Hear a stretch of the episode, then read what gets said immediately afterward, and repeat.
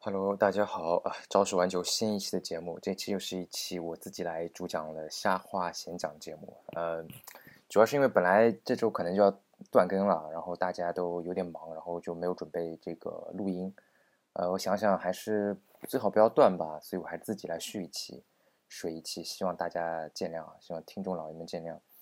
呃，那讲什么内容呢？这一期就是我也想了很多内容。然后我觉得最近其实有一个话题比较比较关键，也比较重要，就是关于中国和美国之间的关系嘛。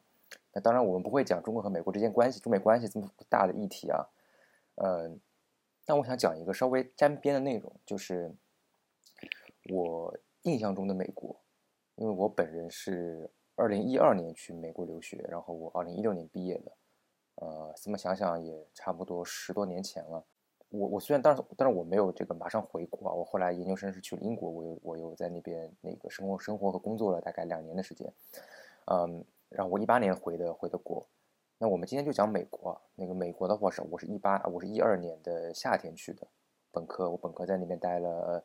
严格来说，待了三年半，因为有半年我是做那个 exchange student，我是做交换去了香港，我在香港待了大概一个学期，所以严格来讲，满打满算，我在美国待了大概三年半，就是从一二年的这个暑假到一六年的暑假，差不多这段时间。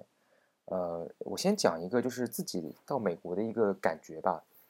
其实我印象特别深的倒不是我，就是刚到美国。在就是刚到机场，然后刚出了海关，然后刚看到外面的这个美国的这个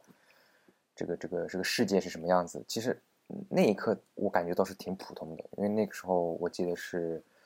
呃，应该是中国学生会还是哪个联系了，就是那种当地的美国人的那种教会，然后他们会有那种呃义务的志愿者 volunteer，就是来接这个帮帮着中国学生来接机。然后呢，像我其实是在那个呃。就那那那户就是教会的那个人家家里，我可能还住了一个晚上。然后第二天，呃，他们哎，我我应该住了两个晚上，对。然后呢，就是因为学校还没开学嘛，我可能是先到的。我在他那边住了两个晚上，然后平常也一起吃吃饭啊，然后包括带我去参加一些活动。然后后来就是学校开学了，把我送到那个学校的那个 orientation，就是那个那个中文叫什么？不知道该怎么翻译，就是一个新生入学的这么一个。一个入学这么一个活动吧，大概有有这么几天时间，对。然后因为到美国，我是在，因为我学校是在 New Jersey，纽纽新泽西。然后我到了那个机场叫做 Newark，那个其实是一个就是离纽约比较近的机场。那一般来讲，大家呃去纽约，呃一般都会去，要么是那个 JFK，或者就是这个 Newark 纽瓦克机场。但纽瓦克机场其实离纽约市区更近一点。呃，所以像上像我上海到纽约那边也是有直飞的，所以我每次基本上都是坐这个直飞十四个小时从上海到到纽约，就也不用换乘嘛，就也比较方便。我到那个机场，我那天应该是出了机场之后，我就感觉这个这地方挺荒凉的，就是感觉这机场呢也没有说那种很很很震撼的感觉，因为那时候我也去过，比如说呃像香港机场，那肯定这个纽约这个机场。和香港机场也没法比啊，设施啊，各方面啊，就就感觉挺普通的。然后，呃，后来这个接他们接到我之后，开车去学校，然后去别人家里，一路也就是那种美国那种高架路嘛，高速路嘛，所谓的 highway、freeway 这些，就也很普通，没没有感觉到有什么特别的。而且它也不是在大城市里边嘛，是在那个新泽西，就是按照我的讲法，就是有点像这个城乡结合部，稍微偏这种。二三线城市的这么一个，这么一个，如果拿国内的这个标准来对比的话，大概是属于这么一个情况，这么样的一个一个感觉吧，大家可以感受一下。所以呢，呃，就是我我刚刚到的那瞬间，其实没有特别多的感觉，我就就就挺普通的，就肯定比不过上海啊，就就是这么感觉。那真正让我第一次就是有了很深的印象的话，那就是我第一次去纽约。我当时我是坐那个火车，呃，就是叫做 NJ Transit，呃，它是可以从我学校那边，就是新泽西那边直接就是坐到纽约的，呃，重点是纽约，纽约的这个 Penn Penn Station，Pennsylvania Station，宾夕法尼亚车站。这个车站呢是在纽约的中城区 Midtown，大概是在三十四街左右，啊，它就是在这个大名鼎鼎的这个麦迪逊花广场花园球场下面。这个麦迪逊广场花园就是 NBA 的纽约尼克斯队的主场，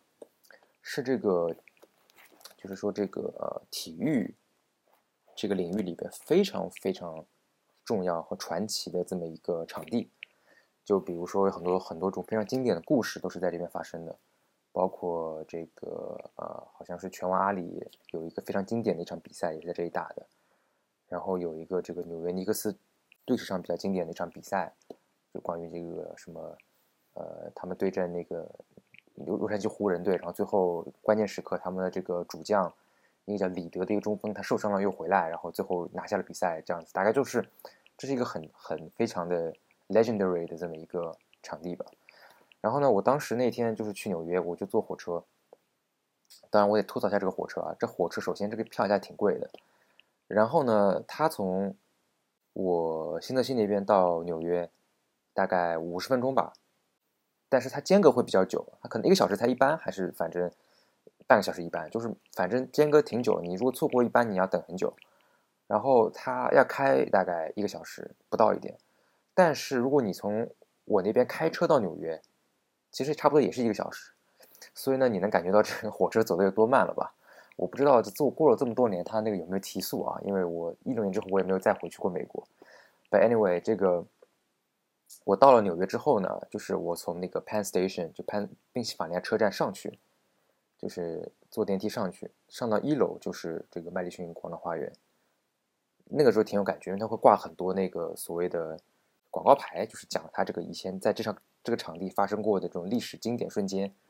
我感觉我靠，挺有意思的，因为我当时也比较喜欢体育吧，我觉得这真的挺有感觉，就有点圣圣地巡礼的感觉啊。然后你再往外面一看。哦，这就是纽约的这个街景，然后你就看到很标志性的那个纽约的那个黄色的，我们的 yellow cab，黄色的那个出租车。哦，你感觉哎，对了，就是这个味道啊，就是就是这个味道。所以第一次去纽约真的挺震撼，而且纽约就是你你从曼哈顿来讲啊，它它就是楼特别的高，就是它可能街道，呃，它的街道可能没有那么的宽阔宽阔啊，有些街道，呃，比如说比如说什么什么街什么什么街，就是。纽约是这样子啊，它这个呃，它这个怎么说呢？它这个竖着都是什么什么大道，什么第一第五大道很有名啊，什么第六大道 American Avenue，什么第七大道、第八大道，然后它横着呢就是多少多少街，可能从 四五六七八一直到可能一百多这样子，从从南到北这样子，就是反正就是挺挺奇妙的，挺奇妙的一个一个一个一个一个一个规划，就是它非常整齐，非常整齐，很很很。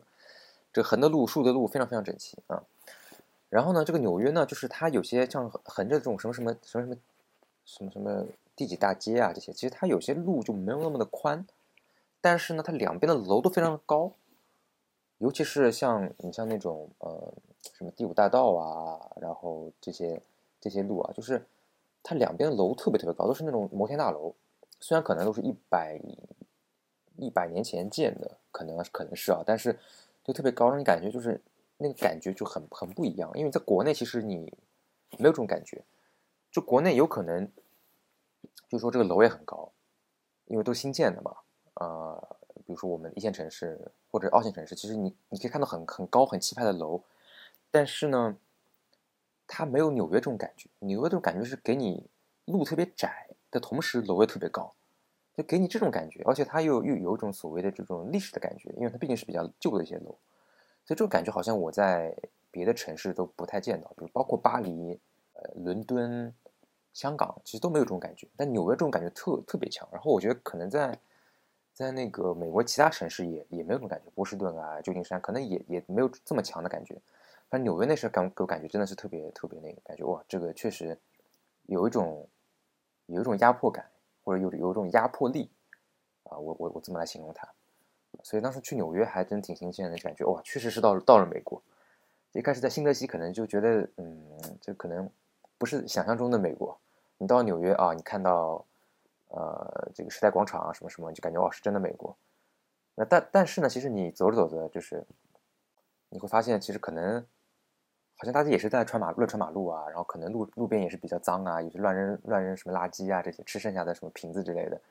然后呢，呃，去坐地铁，坐地铁就感觉这个地铁也有点不太像样子啊，就是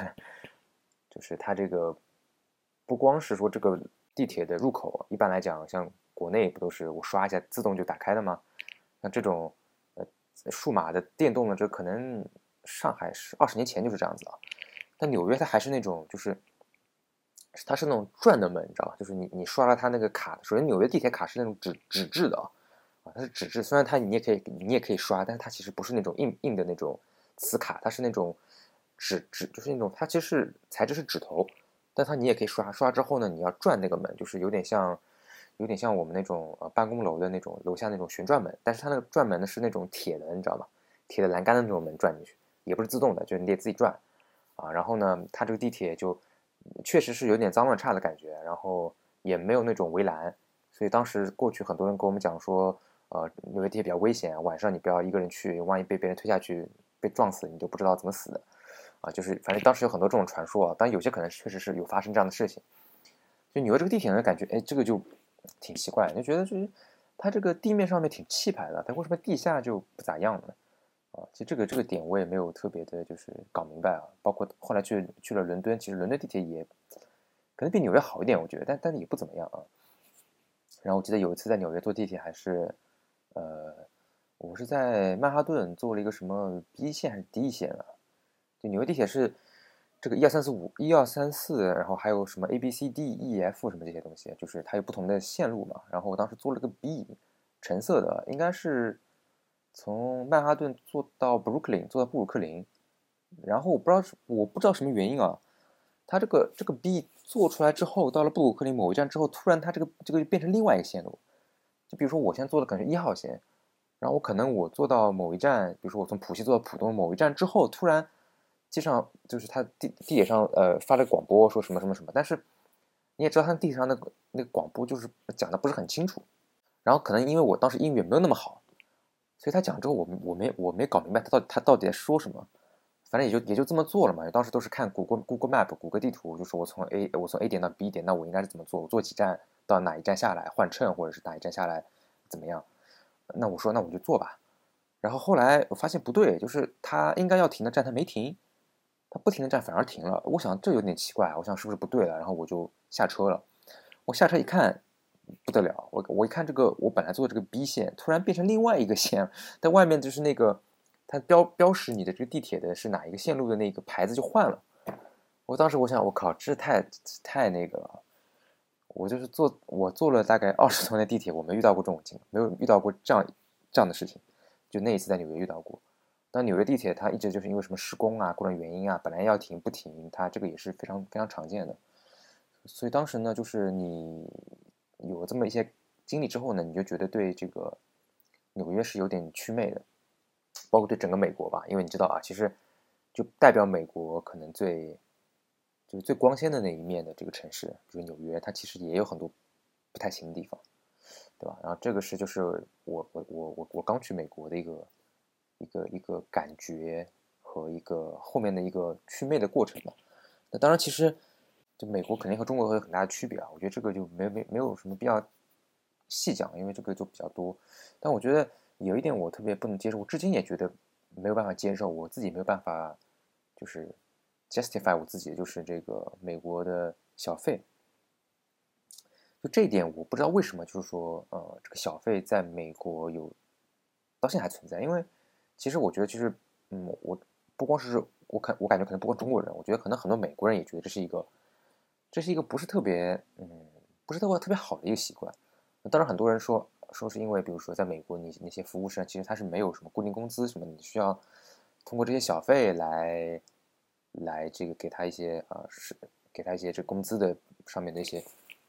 保保证啊。但是我觉得这个也没什么道理啊。那你可以给他固定工资提高，对不对？你可以给他多发点钱嘛，你没必要用这个小费这个，因为小费就是说你你你让顾客不开心了，对吧？就是。你要么就是说，你把这个小费就算在这个服务费，固定服务费就算在你总账单里边。那美国呢，基本上都是你付了之后，他再给你一个 bill，再让你去写你要给他，哎，付多少的 tips，或者是你有些人是给现金，那额外再给现金给到这个餐餐厅。让那当时我记得我那时候呢，我们说一般一般啊啊，如果是一般的饭店的话，你中午中午午饭可能百分之十，就是那种要坐下点餐的饭饭店啊。如果是麦当劳啊这些就无所谓了，麦当劳、必胜客，呃，不是必胜客，麦当劳、星巴克这些，基本上我就不付，基本上就不付小费，因为你，你就不是那种坐下来需要 order，需要叫那个 waitress 过来 order，然后他再给你把这个菜做好之后端给你的这种。那如果是这种要坐下点单、端盘子给你的这这样的话，那一般那时候我记得中午是百分之十的小费，那晚上可能是百分之十五。是一个比较合理的一个范围，当然现在听说疫情之后，整个呃美国物价飞涨啊，好像说是小费小费都涨到百分之二十二十五，我感觉这有点太夸张了，这真的有点受不了。然后包括很多人现在这个，我那时候还没有那种所谓的饿了么这些，在美国还没有这种 food delivery 的这种大大的平台，那时候是有那个叫外卖，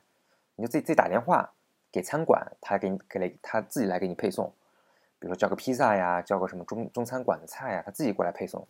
那现在是美国也有这种啊，像我们国内饿了么、美团这样的平台，比如说这个 DoorDash、Uber Eat，对吧？他们是一个大的平台，那他们这个也有 Tips 啊，好像好像也不少，反正就挺离谱的。我觉得这个这个这个小费，其实因为在欧洲也没有小费，日本也没有小费，韩国都没有小费，东南亚都没小费，中国更加不用讲，只有美国有小费。啊，我也是受不了这点。然后另外就是美国，可能因为每每个州它的这个税率不一样嘛，所以其实美国你在超市看到的这种都是所谓的税前的这个价格。啊，那你有时候其实你看到这个，比如说你看到一包零食可能卖一点九九美金，但是不代表你最后就是只需要付一点九九美金，你可能需要付的是那个这个钱加上一个所谓的 tax，但是 tax 每个州会不一样嘛，所以这时候有时候我就是我可能有时候下楼口袋里有有几个硬币，我想说那我就用掉它嘛，但是我想哎。也不行，因为我看我可能有个两美金，我一看这个一块八、一块七毛几，我在想说，那这个到底我加上税之后，到底会不会超过两美金呢？我一纠结说，那算了，还是不买了吧，或者算一纠结还是刷卡吧，导致我这个硬币就没有用出去，就感觉美国像这一点，就这几个点是我不能接受的，我不知道我是不是比较小众啊，但是我觉得这几点是我自己就感觉很不舒服，是不是很就是让你感觉你的生活有非常多的。就不那么让你感觉到很很享受的地方，在美国，一个小费，一个是可能这种所谓的价格，啊，不是最终价格这样子，啊，那其他的话，其实我我倒没有特别多的抱怨啊。另外，可能就是所谓这个交通吧，因为你像我可能和我可能会是比较习惯那种城市生活的人，所以呢，我觉得一个比较好适合居住的的一个城市呢，你就需要有比较便利的交通。比如地铁呀、公交啊，你的整个这个线路这个系统你得做的比较好。那像这个日本啊、呃香港啊、上海啊，然后国内的这些一线城市啊，其实都做的比较好啊。那那这个美国就不行了，对吧？美国可能除了纽约，然后可能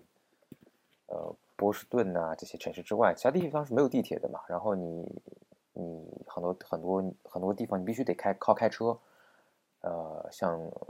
比较典型就像 L A 对吧？像像像像洛杉矶，虽然它有所谓公共交通，但是公共交通基本上没人坐。呃，你必须得靠这个开车来来去做这个出行，比如说买菜啊，开车二十分钟去买菜；吃个饭啊，开车二十分钟去就路边最近的一个餐餐厅啊，离你家最近的一个餐馆。就是这个，但这个因人而异吧。有些人喜欢开车，有些人就喜欢这种这种自由驰骋的感觉。那他可能觉得就是美国这块是比较好。我觉得美国开车呢，很多人说，呃，比在国内要舒服。我觉得是这样看吧，就是美国开车一个点就是说，肯定大家比较遵守交通规则，不会有人随便变道啊，或者说故意什么什么什么加塞呀，故意怎么怎么搞你啊，或这种东西。呃，这是一点。但同时呢，美国的这个整体的车速其实还是比较快的啊。就比如说美国，你在就是非那种高速路吧，基本上也能开个四十多 mile 吧，就是英里，那就是一英里是一点六公里。那也说你随便什么路都能开个 六十多公里一小时吧，六十码一小时。但是你如果你想在上海，你在这个高架下面的开，其实你基本上都很难开到这个开到这个这个速度啊，就是说明国内的这个因为可能车多。国内的车速比美国是要慢挺多的，呃，然后这个就是交通这一块嘛。然后另外一点比较有意思，就是美国它虽然这个铁路很发达，因为美国我们知道很早之前它这个铁路就已经建得非常之完完备了，但它主要是用来运运这个货物，拉煤啊、拉什么石油啊、钢啊、钢材这些东西，所以就是说美国给商用的这个铁路其实比较垃圾。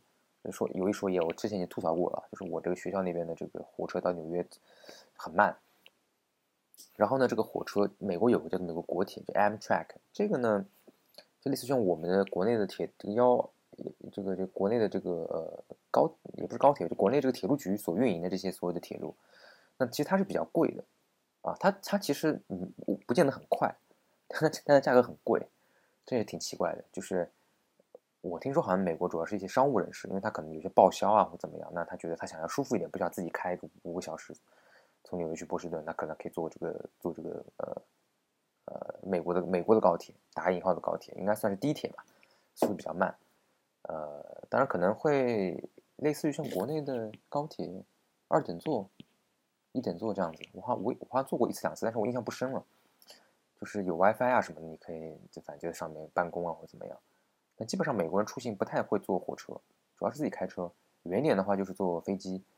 因因为美国航班还是挺多的，然后基本上各个地方都有机场，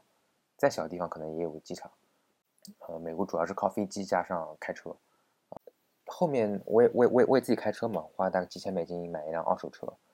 呃，然后呢，但其实我开的不是特别多，我主要就是日常的这个吃饭呐、买菜啊，就学校周边这这些，嗯，比比较少开远门。最远也就是从从从新泽西开到费城这样子，也不是很远吧，大概有一一个多小时两一个半小时这样的一个一个一个距离。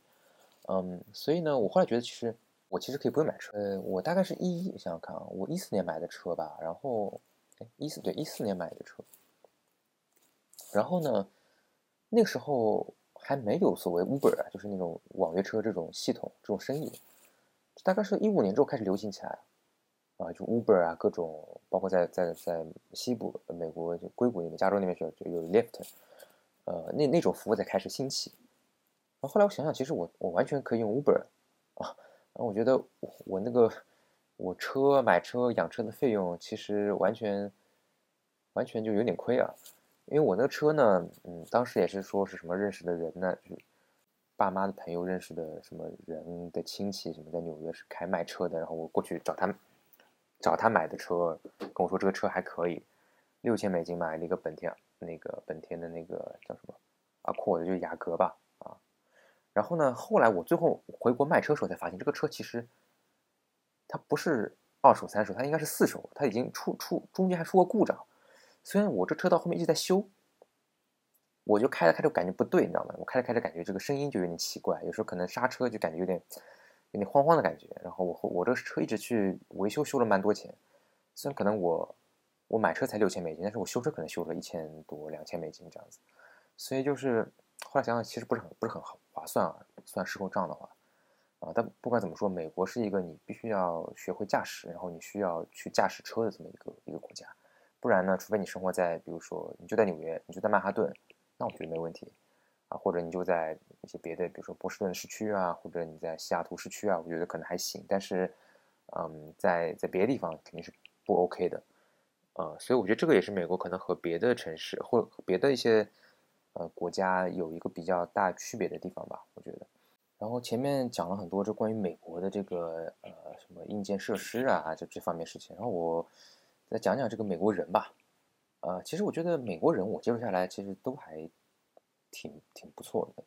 就那有些人可能他对中国他没有特别多了解，就可能或者他可能有一些比较简单的了解，可能你可以称可以称之为呃误解或者是 所谓的 bias 啊，但是他总体而言他还是比较乐于和你交流，然后呢，就是说对于你来讲不是很很很很抱有敌意的啊，就是说还是可以正常交流的，就是美国人，然后大部分美国人都比较热情。呃，我我觉得其实很多人说，很多人说出国在外，对吧？最关键的是一定要当心的是什么呢？一定要当心中国人。那我觉得这点呢，其实也没有讲，其实也没有讲错这句话，因为你发现很多很多这个事情到最后啊，真的是中国人跟中国人，这个太多了。这个比如说，尤其像我们留学生啊，租房啊、买车啊，像我买车对吧？然后包括有些人就是什么处理什么二手的东西啊，还有包括很多人，呃，知道嘛，可能你这个自己学成绩不行，什么找找枪手啊，找什么什么代代做作业啊这些，其实到最后很很多都是中国人坑中国人。对，然后呢，有时候我去美国呢，我就比较怕遇到哪些人呢？就是一些中国人就可能待了很久中国人，然后呢，就特别油油腻的那种人，知道吗？就上来就讲很多，说什么啊，怎么什么老中人怎么怎么样，然后咱们老中什么什么什么，就反正就这种，那你感觉他待了很很久，然后他会基于自己待了很久，然后会去摆谱啊，或者去说一些这种他自己他自以为感觉很幽默的一些一些话。我感觉一旦就遇到这些人呢，就是你要，哎，你要想一想，说这个能不能避免就就就就避免啊，就还还不如直接是去找就真一般的美国人去去去做事情啊。当然这个扯开了，这没有，反正我只我只代表我自己的个人的感受啊。然后可能是比较久之前了，七八年之前的这个我我的观察和我的一个体验，我觉得整我美国人都还还不错，呃，尤其是学校里边的这些同学呀、老师啊、教授啊，我觉得其实都还蛮好的。当然，有一点非常重要，就是说，其实我个人觉得，大部分的留学生，哪怕是你在那边已经已经工作过，呃，或者说工作很多年、居住过很多年的中国人，有些人可能已经入籍，成为美国人了，但其实他们并不能说真正的了解美国，或者了解美国文化，或者了解美国人的这么一个日常的生活状态和这个文化的这么一个属性，因为。呃，就说实话，大部分中国人，尤其是留学生啊，你到了美国之后，你还是在和中国人在在在在中国人的人群中去交流。你平常玩也是跟中国人玩，你什么小组做作业也是跟中国人组，就组成一个 group。就你的生活其实只是说把你中国这一套生活放到了美国，只是你的这个场景变成了美国，但其实你的。你你爱看的电视剧啊，爱看电电影啊，你爱听的歌啊，你爱聊的东西都还是中国那一套，和你人在北京、上海的时候没有任何区别，呃，所以呢，基于这样的一个经历的话，其实你没有办法说你真的很了解美国，或你能了解美国的什么东西，对吧？美国人谈一些比较 local 的一些话题，美国人聊上个礼拜六的这个 NFL 橄榄球，聊一些比较当地的一些东西。呃，你完全不知道，你也没有特别大兴趣去去了解，对吧？就是这个就，这个就很很很很那个，很很尴尬。而且呢，美国又是个移民国家，其实它有很多是不同族裔的人嘛。你像我之前的室友有韩韩裔美国人，就所谓的 ABK（American Born Korean），然后有有波兰人，波兰移民过来的。呃，像这个波兰人有一次就是，他也烧饭啊，他也他也是他也是在宿舍烧饭的，然后呢。他也是煮米饭，对吧？但他那个呢，他是拿自己，他拿锅去煮那个米饭，就是他拿那个米，就是他们那个什么米，反正不是我们那种白米啊，就是那种粗粮的米啊，就是 brown brown rice，我我不知道中文叫什么，就他拿那个锅子他自己去煮。然后呢，我是有一个电饭电饭煲的，然后我都是用电饭煲煮。然后有一天我就跟他讲说，我说我说你这样煮还是比较麻烦啊，你拿个锅煮，你为什么？不用电饭煲呢？说我有电饭煲，你要不要试一下？然后他就觉得很诧异，他觉得说你这个电饭煲怎么能煮煮米呢？怎么能煮饭呢？他觉得我是异端，你知道吗？他觉得他这个是是是正道啊，反正就会 很挺有意思的，就是不同族裔它有不同的文化嘛。那美国其实是不同的文化，不同族裔之间的文化组合起来这么一个，就是融入也好，就是一个别的什么一个混合物也好。所以呢，就是呃，你可能你除了美国本土的这些。白人的这些文化之外，你可能还需要就有些这种额外的这些别的族裔这些文化，其实它也都是美国文化的一部分。他们可能比如韩国人圈子可能有韩国人的一些话题，有些自己的一些东西。但是这个呢，可能就对中国人来讲难度就更高了。所以其实就中国人就就更加难以难以去去接触到那块东西，所以导致其实呃，我觉得嗯，大部分的大部分的中国人留学生也好，或者是刚刚开始工作或者工作几年的中国人来讲。其实我觉得都不能算真正融入真正真正的融入美国社会。就是你要说他对于美国有什么多大的感受，其实我觉得都是和可能和我一样都是比较流于表面的。因为你你你有时并不知道他们这个真正的这个背后的文化的这块东西。那从小看的电视剧啊，从小看的书啊，这些流行文化的东西，你你你跟他就是因为你毕竟不是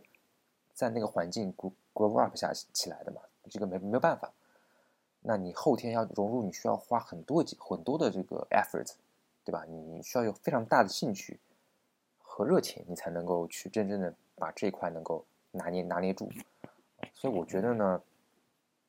很多人在美国，他只是说我生活在美国啊，就只能这么说吧，生活在美国。但是呢，你并不美国，你是生活在美国，但是你并不美国，这是我的，这是我的一个论点。哎，行吧，今天这个讲的有点琐碎啊。那毕竟这毕竟我们这个系列就是比较以没有什么规划，然后随便讲，随随随便瞎说啊，作为一个主主的这么一个呃主张的这么一期节目啊，这么一系列节目吧。啊，我觉得我这个后面可以再再再再再这个详细展开说一说。比如说，这可能是作为美国系列第一期，可能后面还有第二期、第三期、第四期，然后我还可以再讲讲我的伦敦记忆啊。可以讲讲我的香港记忆，我的这个东京记忆，各种啊，我觉得这个大家如果有兴趣的话，也可以在评论区留言，然后可能想听我说一说这个可能美国或者是英国别的一些什么一些内容，我觉得也可以讲啊，包括曹老师可能马上也会整一期大的，整一期大的节目，然后这个具体是讲什么内容，曹老师可能也是和我今天的话题是有关联的啊，那我们就期待吧。好那么今天节目就到这里为止，拜拜。稍微有点短啊，但是请大家见谅。